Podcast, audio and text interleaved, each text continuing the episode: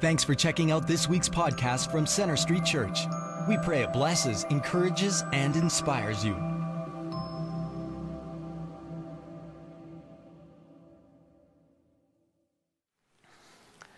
Well, greetings to all of you. I want to welcome all of us here at Center Street Church, those of us meeting here at Central Campus, as well as those uh, watching from one of our campuses in Northwest Calgary, Bridgeland, Airdrie, and South Calgary. I also want to say hello to our online viewers as well. Last weekend, Pastor Henry started a new sermon series from the New Testament book of Colossians. Colossians is a letter written by the Apostle Paul to the church in the city of Colossae, which today is part of modern day Turkey. Paul himself had never visited the city, and the church was uh, most probably started by one of uh, Paul's converts, Epaphras. Paul wrote this uh, key letter to deal with some doctrinal heresies that had infiltrated into the Colossian church that undermined the deity of Jesus. For everything worthwhile, there seems to be a counterfeit. It is important that you know the difference between what is real and what is phony so we don't get deceived. The city of Colossae was a perfect breeding ground for cults. Situated on a major trade route, they entertained a steady stream of traders who brought in strange religious ideas like worship of angels and spirits and practice of a strict form of spirituality in order to earn your acceptance with God. Therefore, Paul's focus in the entire book of Colossians is the sufficiency and supremacy of Jesus Christ. Today, our North American cities are filled with a plethora of uh, religious ideas and beliefs, and there are so many variations of the gospel. We are surrounded by all kinds of counterfeit spirituality. And that's why the book of Colossians speaks to us so relevantly today, even though it was written centuries earlier. Last weekend, Pastor Henry spoke from Colossians chapter 1, verses 15 to 23. And this passage is one of the crown jewels of the New Testament. It outrightly proclaims the preeminence of Jesus. That Jesus is not a created being, he is God himself. He's 100% divine, 100% human, and Jesus is the undisputed head of the church. I want to speak today from the next section in Colossians where Paul talks about a secret that has been entrusted to all believers. Would you please stand as we read our text from Colossians chapter 1, verse 24 to chapter 2, verse 5. Now I rejoice in what I am suffering for you, and I fill up in my flesh what is still lacking in regard to Christ's afflictions for the sake of his body, which is the church I have become its servant by the commission God gave me to present to you the Word of God in its fullness, the mystery that has been kept hidden for ages and generations, but is now disclosed to the Lord's people. To them, God has chosen to make known among the Gentiles the glorious riches of this mystery, which is Christ in you, the hope of glory. He is the one we proclaim admonishing and teaching everyone with all wisdom, so that we may present everyone fully mature in Christ. To this end, I strenuously contend with all the energy Christ so powerfully works in me. I want you to know how hard I am contending for you and for those at Laodicea and for all who have not met me personally. My goal is that they may be encouraged in heart and united in love, so that they may have the full riches of complete understanding, in order that they may know the mystery of God, namely Christ, in whom are hidden all the treasures of wisdom and knowledge.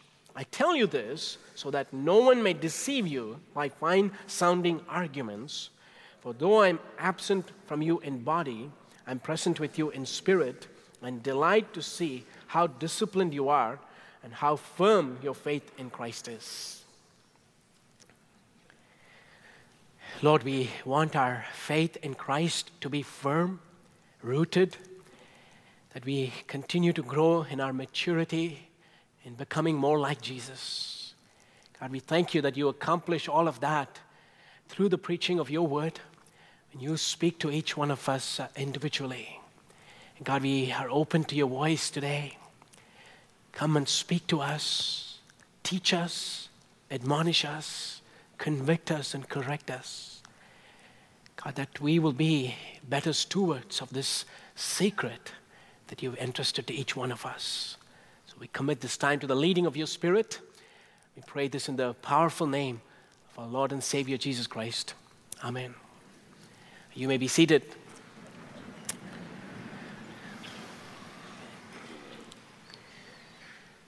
For a whole year, a young man lived in isolation in a remote Arctic mountain. He risked his life on the flight getting into this dangerous area, and he risked his life almost every single day as he walked on trails of thin ice which gave away when he struggled under a heavy backpack. He shared his cold tent with mice and mosquitoes.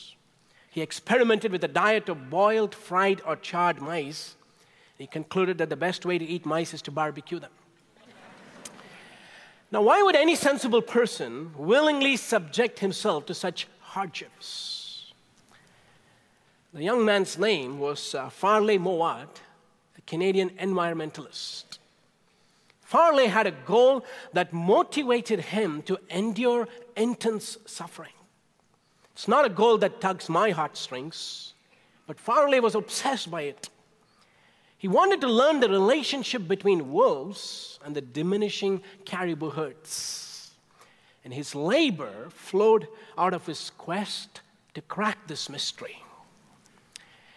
You know, when our human heart is grabbed by a compelling vision, it is amazing to see the extent we are willing to sacrifice in order to accomplish objective. The Apostle Paul reveals in this section of Scripture the absolute compelling passion of his heart. This one purpose transcended everything else Paul did. It was the reason for his living, why he woke up every morning. He was so enthralled by this compelling vision that it completely changed the trajectory of his life. It caused him to suffer more than anyone else in his time. And if we are gripped by this one thing that Paul was gripped with, I tell you, it will change the course of our life. What is that one thing that Paul was referring to? That is the crux of this section of scripture we read. It is the mystery or secret that has been hidden for ages and generations, but now has been revealed to us. God had personally entrusted this mystery to Paul.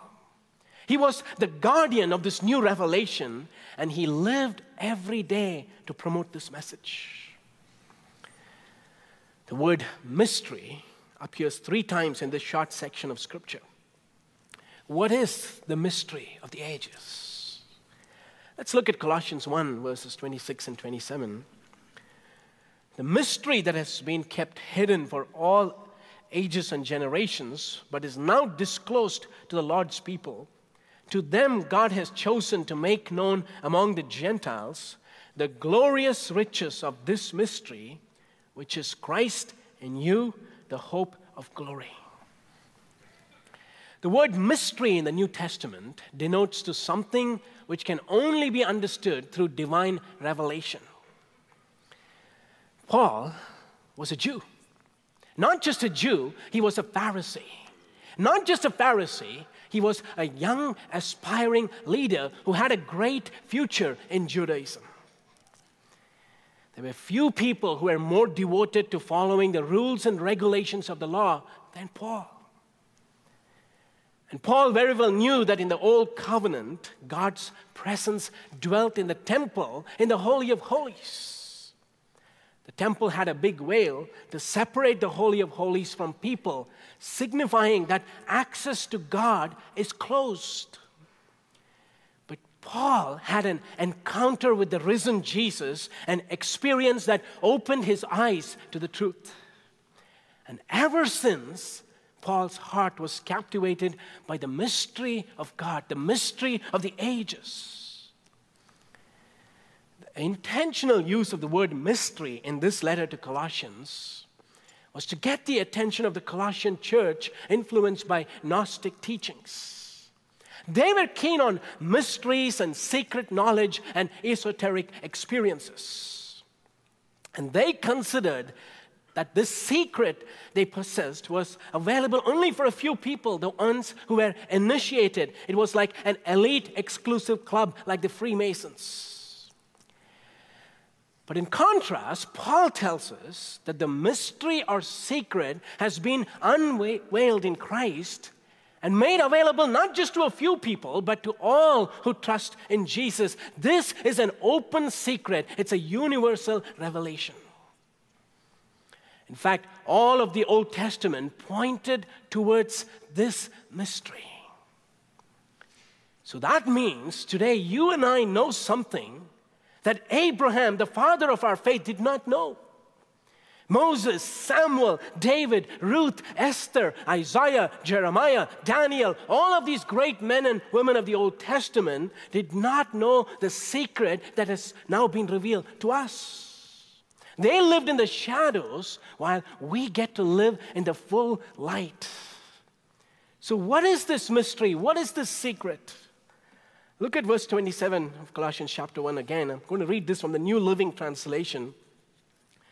For God wanted them to know that the riches and glory of Christ are for you Gentiles too, and this is the secret Christ lives in you. This gives you assurance of sharing His glory.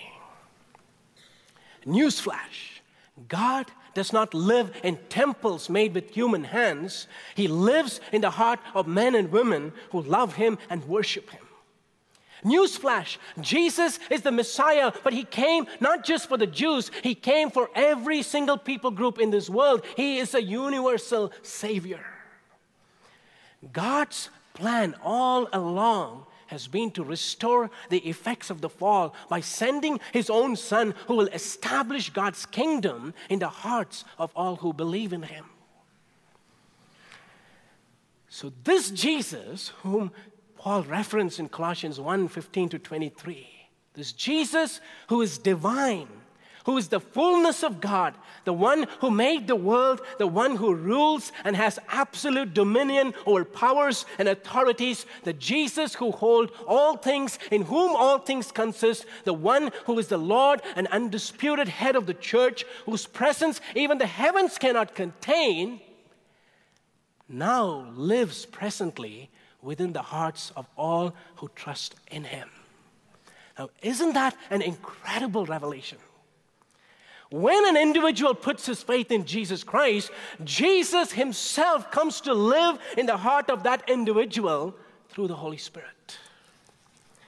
And it is this truth that gives us the assurance that we will share in the hope of future glory. The Colossians did not have to lose sleep over the question is Jesus Christ enough? For Jesus alone fulfills the spiritual aspirations and offers the guarantee of a glorious home for the future. Paul tells in Colossians 2, verse 3 In him, Jesus, are hidden all the treasures of wisdom and knowledge. That one phrase, Christ in you, the hope of glory encapsulates the whole gospel. Jews, Gentiles, and every single people group are brought together and unified by the presence of the indwelling Jesus who makes us all as part of one single God's family. Paul is so captivated by this idea of who Jesus is and what he has done for us that he lived the rest of his life to proclaim this very message. Now, before we go any further, I want us to be gripped by the reality of this statement Christ in you.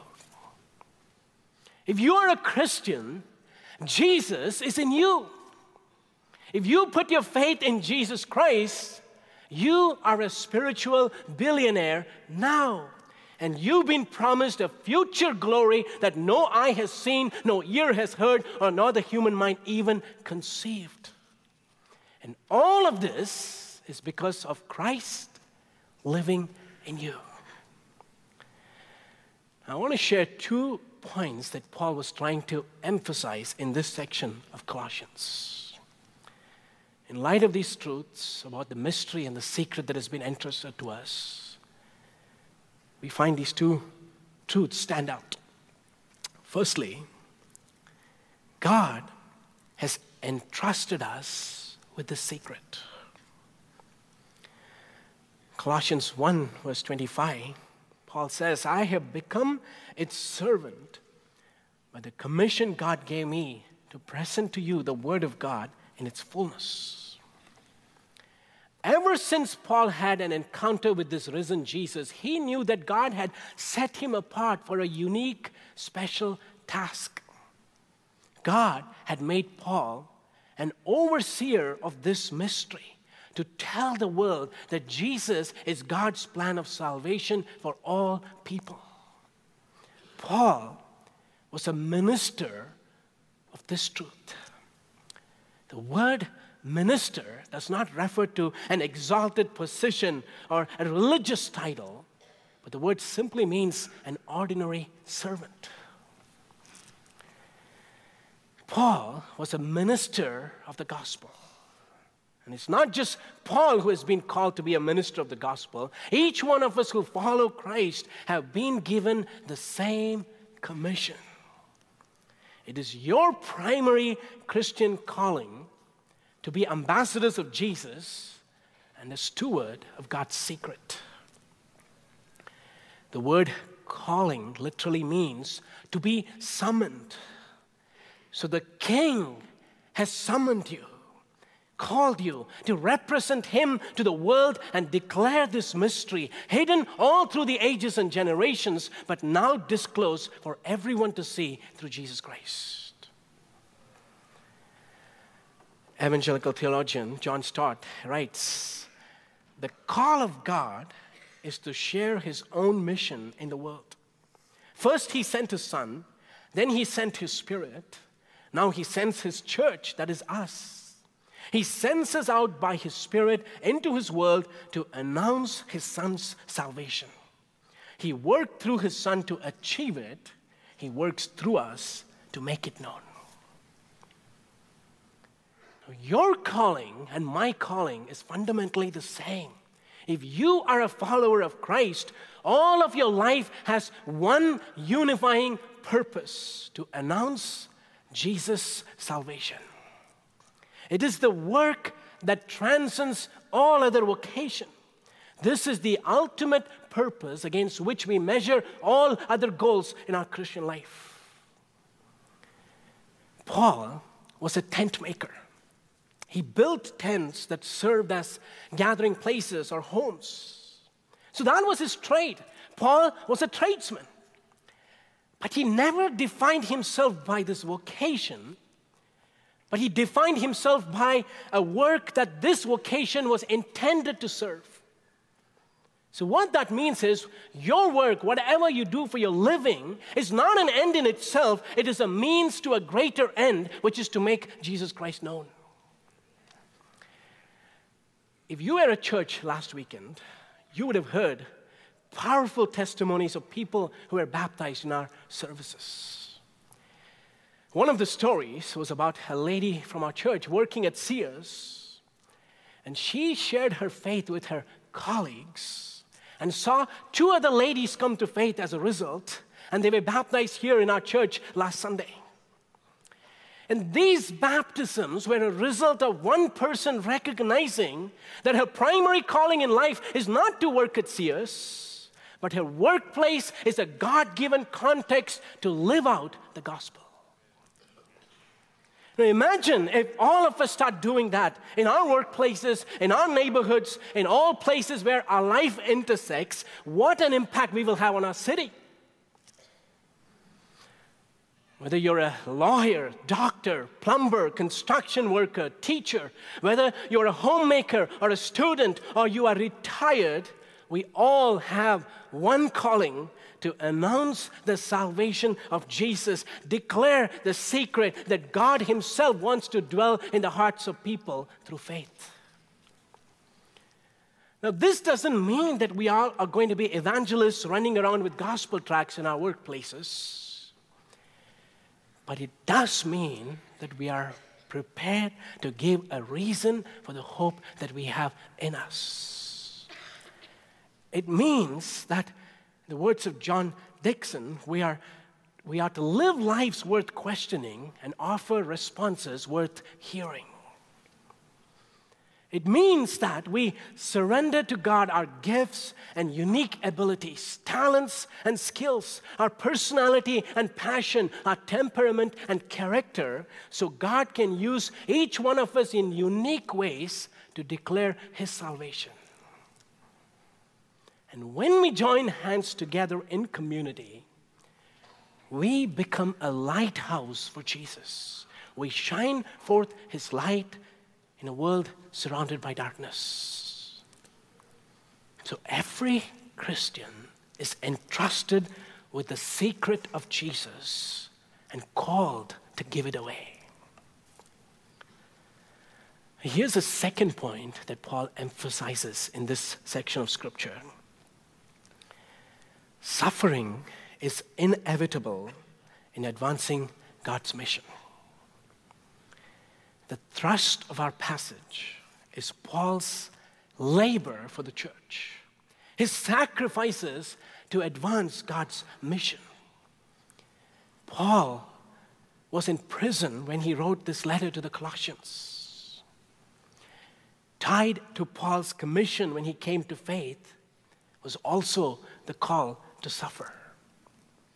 I love what Jesus said about Paul to Ananias in Acts chapter 9. The Lord said to Ananias, Go, this man, Paul, is my chosen instrument to proclaim my name to the Gentiles and their kings and to the people of Israel. I will show him how much he must suffer for my name. Suffering was part and parcel of Paul's apostolic calling. But as you read Paul's writings, you will glean that this suffering was not just unique to Paul, it's a part and parcel of faithful Christian living. So in Colossians 1, verse 24, Paul says, Now I rejoice in what I am suffering for you and I fill up in my flesh what is still lacking in regard to Christ's afflictions for the sake of his body, which is the church.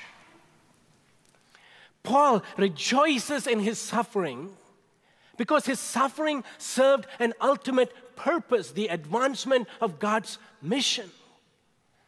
Paul is not delighting in suffering per se. For that would be an Eastern view of suffering, embracing suffering because of its inherent value. And that is nonsense. By the way, the Western view of suffering is to avoid pain at all costs. But the biblical view of suffering is this engage wholeheartedly in the work of God, and if suffering comes our way, that's okay. Paul tells in our text I fill up in my flesh what is still lacking in Christ's affliction. Now, if you don't understand this correctly, what Paul is saying here may seem like a heresy. For you may wonder isn't the atoning death of Jesus all sufficient for our salvation? What can possibly be lacking in Christ's affliction? Then Jesus himself say on the cross, It is finished. Is the ransom that Jesus paid not enough to reconcile us to God? Do we need something more than that? Now, listen to me here. The death of Jesus Christ is the only ransom for our salvation, and it is all sufficient. No one can add to the value of the atonement. Jesus paid the ultimate price for our sins.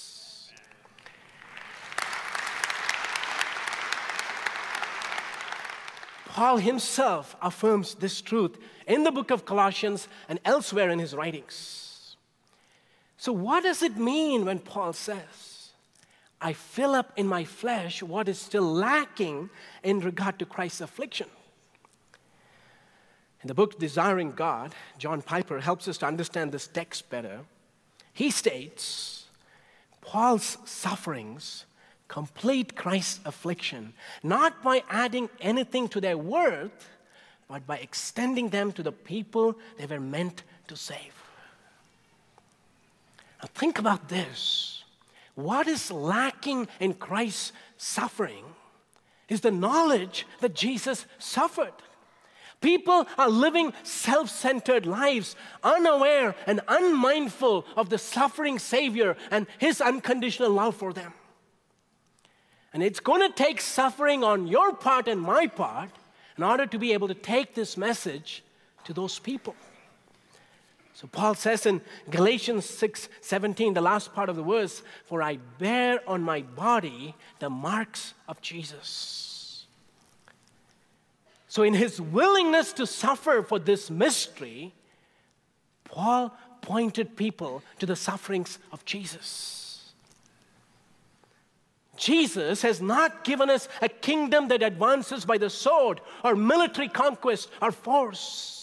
This is a kingdom that advances through loving sacrifices of God's people. And I tell you, rarely would you see someone come to faith in Jesus without the sacrifices of other Christians. There are many places in the world today where suffering is a day to day reality for Christians. And Christ's mission advances through pain, torture, and affliction. When my wife and I were living in India, we were a young couple in our early 20s, pastoring a church in the northwest part of India, which is one of the least evangelized regions in the entire 10 by 40 window. And it was difficult to find a house for rent because I was a pastor. When people found out I worked for a church, they blatantly refused to give us a house to stay.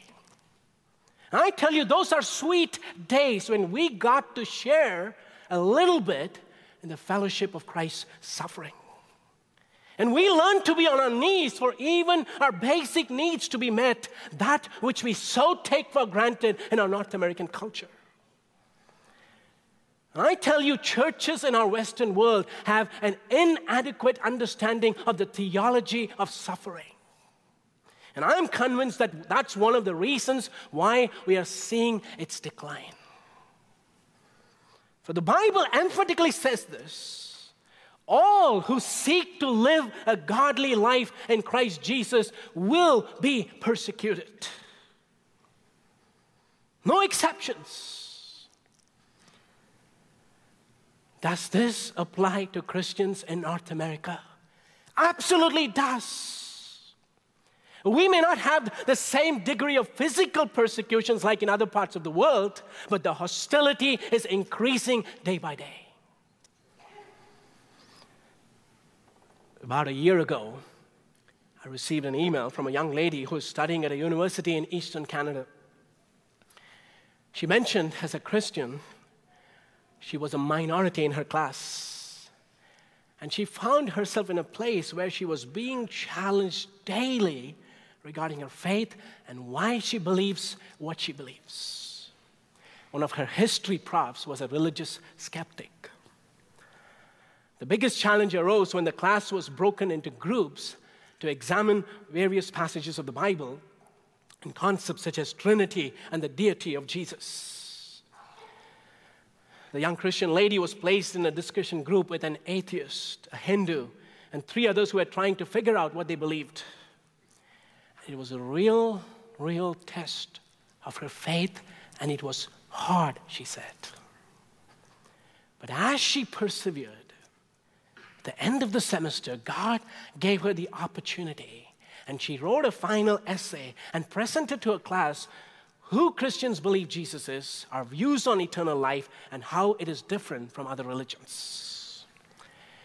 She's been watching our services online. And she wrote an email to thank Center Street Church for the sermons which have strengthened her own faith and equipped her to respond to her critics. This is the graduation season. Some of you high school graduates, you may be stepping into university this fall. So I want to speak to you for a moment. You are about to enter an arena that is adverse to the gospel.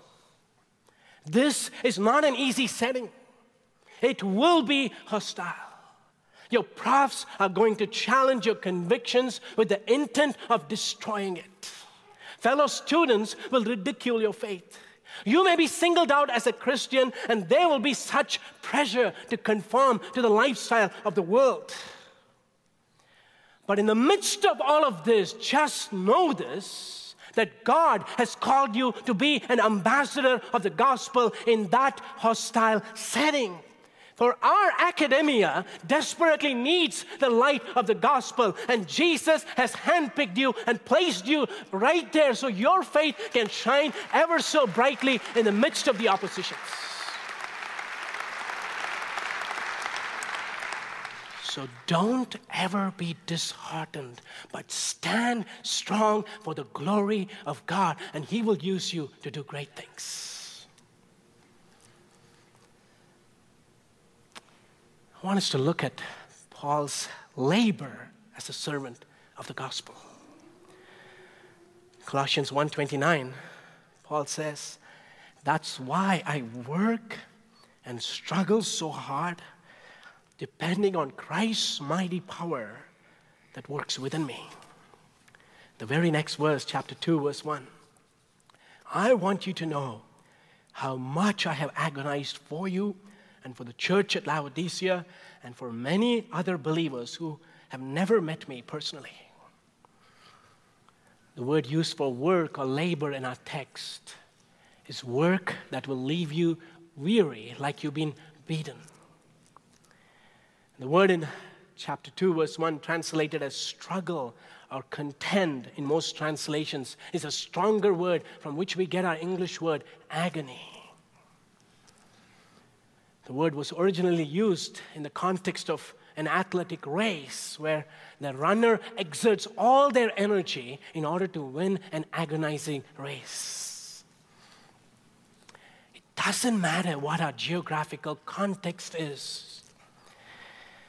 That's how you and I are called to labor for the gospel with our heart, soul, mind, and strength poured out into advancing the mission and kingdom of Jesus Christ.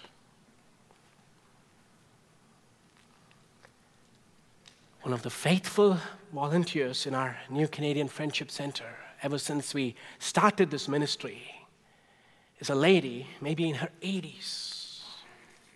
She takes care of the babies so their moms can attend English classes and learn to speak better English.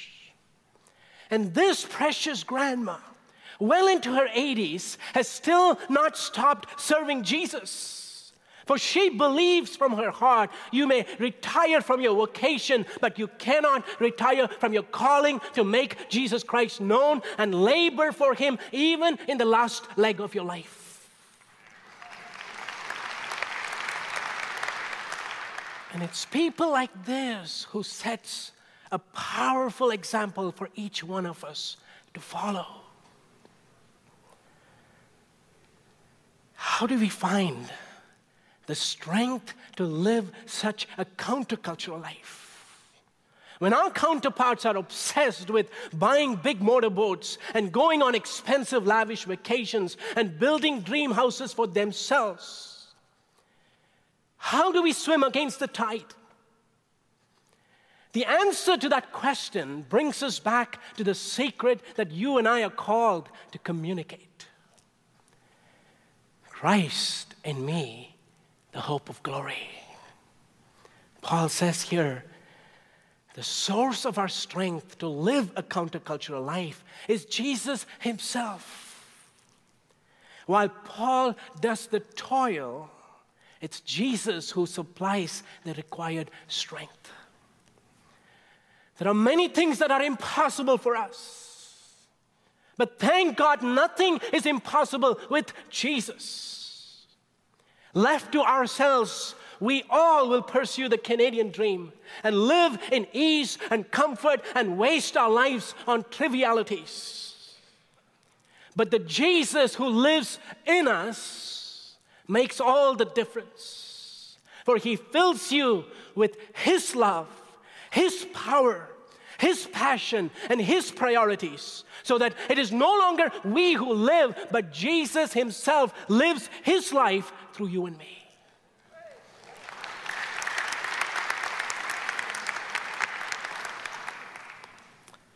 Let me close with this. In the American cemetery in Cairo, Egypt, lies the neglected grave of William Borden, one of the forgotten missionaries of the 20th century. He was born in the year 1887. William was a millionaire by age 21 as heir to the Borden Dairy Estate. But he renounced his fortune, giving nearly all his wealth to missions. His heart's desire was to take the gospel to the unreached people groups of the world. When Borden was a student at Yale, he was instrumental in starting a prayer movement that spread across the campus, which grew significantly. They called themselves the Student Volunteer Movement, and their motto was the evangelization of the world in their generation. William Borden was gripped by the fact that 15 million Muslims in China did not have a single evangelical witness during his time. After graduating from Yale and later Princeton, he turned away many job opportunities and dedicated his life to serving Jesus in China. On his way to China, William stopped in Egypt to study Arabic. Four months later, he contracted spinal meningitis and died at the age of 25. News of his premature death was published all across newspapers in America, and people saw it as a tragedy. A life with such immense potential thrown away. These were the words printed in Borden's Bible in his own handwriting. No reserves, no retreats, no regrets. Author Randy Alcorn shares about his experience of visiting this abandoned cemetery in Cairo and looking at Borden's gravestone. And Alcorn writes these words. I dusted off the inscription on the headstone of Borden's grave. After describing his love for Christ and his commitment to and his love for the Muslim people and his sacrifices for God's kingdom, the inscription ended with words I wrote down on the spot, and I have never forgotten them to this day. The final words on Borden's tombstone were these Apart from faith in Christ, there is no explanation for such a life. And Alcorn says, I thought at that moment, Lord, what's the explanation for my life? God calls very few people to be missionaries who go off to far off places. But he wants every single Christian to live with no reserves, no retreats, no regrets. So the world that watches us and how we live our life will come to understand apart from faith in Christ, there is no explanation for such a life. Ask all of us to stand as we come to an end.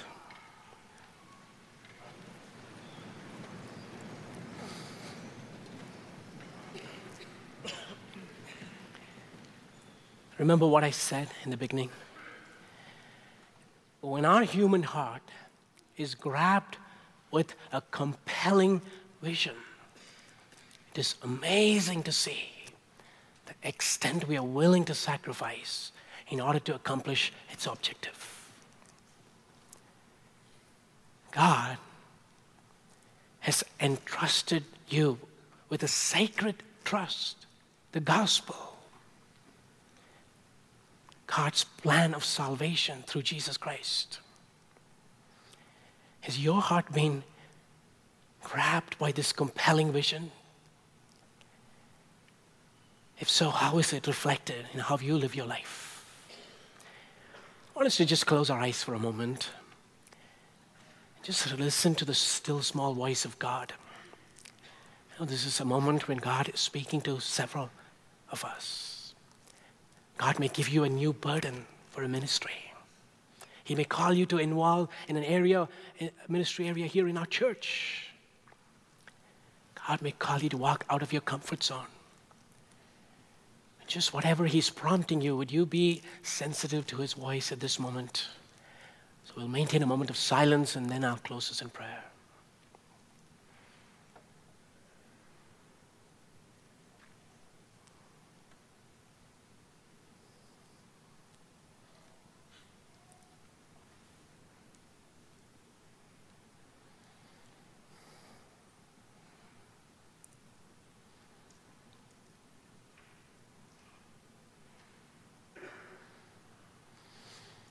Lord, we do want to live our life in such a way that apart from faith in Christ, there would be no explanation for such a life.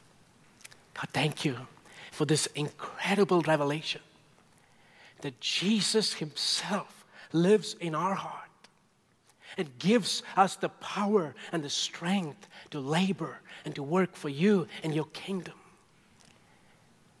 God, we pray that you will supply us with the strength, with the passion, with the power to realign our priorities. God, that you will use each one of us as ministers of the gospel, servants of the church.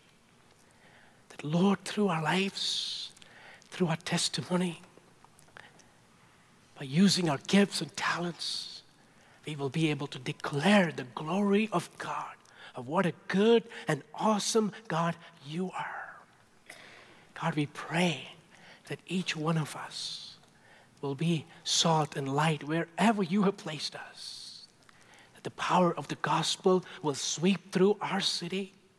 That people who are living in darkness will come to the light. We pray, God, for a great revival in our midst. God, speak to us. May we never leave this place the way we came in. Transform us, Lord, deeply. Give us an abiding passion that will never die, but it will burn brightly all the days of our life. So we give ourselves to you today. And even as we leave this place, may the grace of our Lord Jesus Christ, the love of our Heavenly Father, the sweet, unfailing fellowship of the Holy Spirit may rest and abide with each and every one of us, both now and forevermore.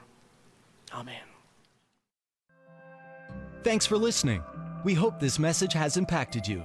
We'd like to challenge you to take it one step further and get connected. For any questions or prayer, please visit our website at cschurch.ca. You can also like us on Facebook or follow us on Twitter.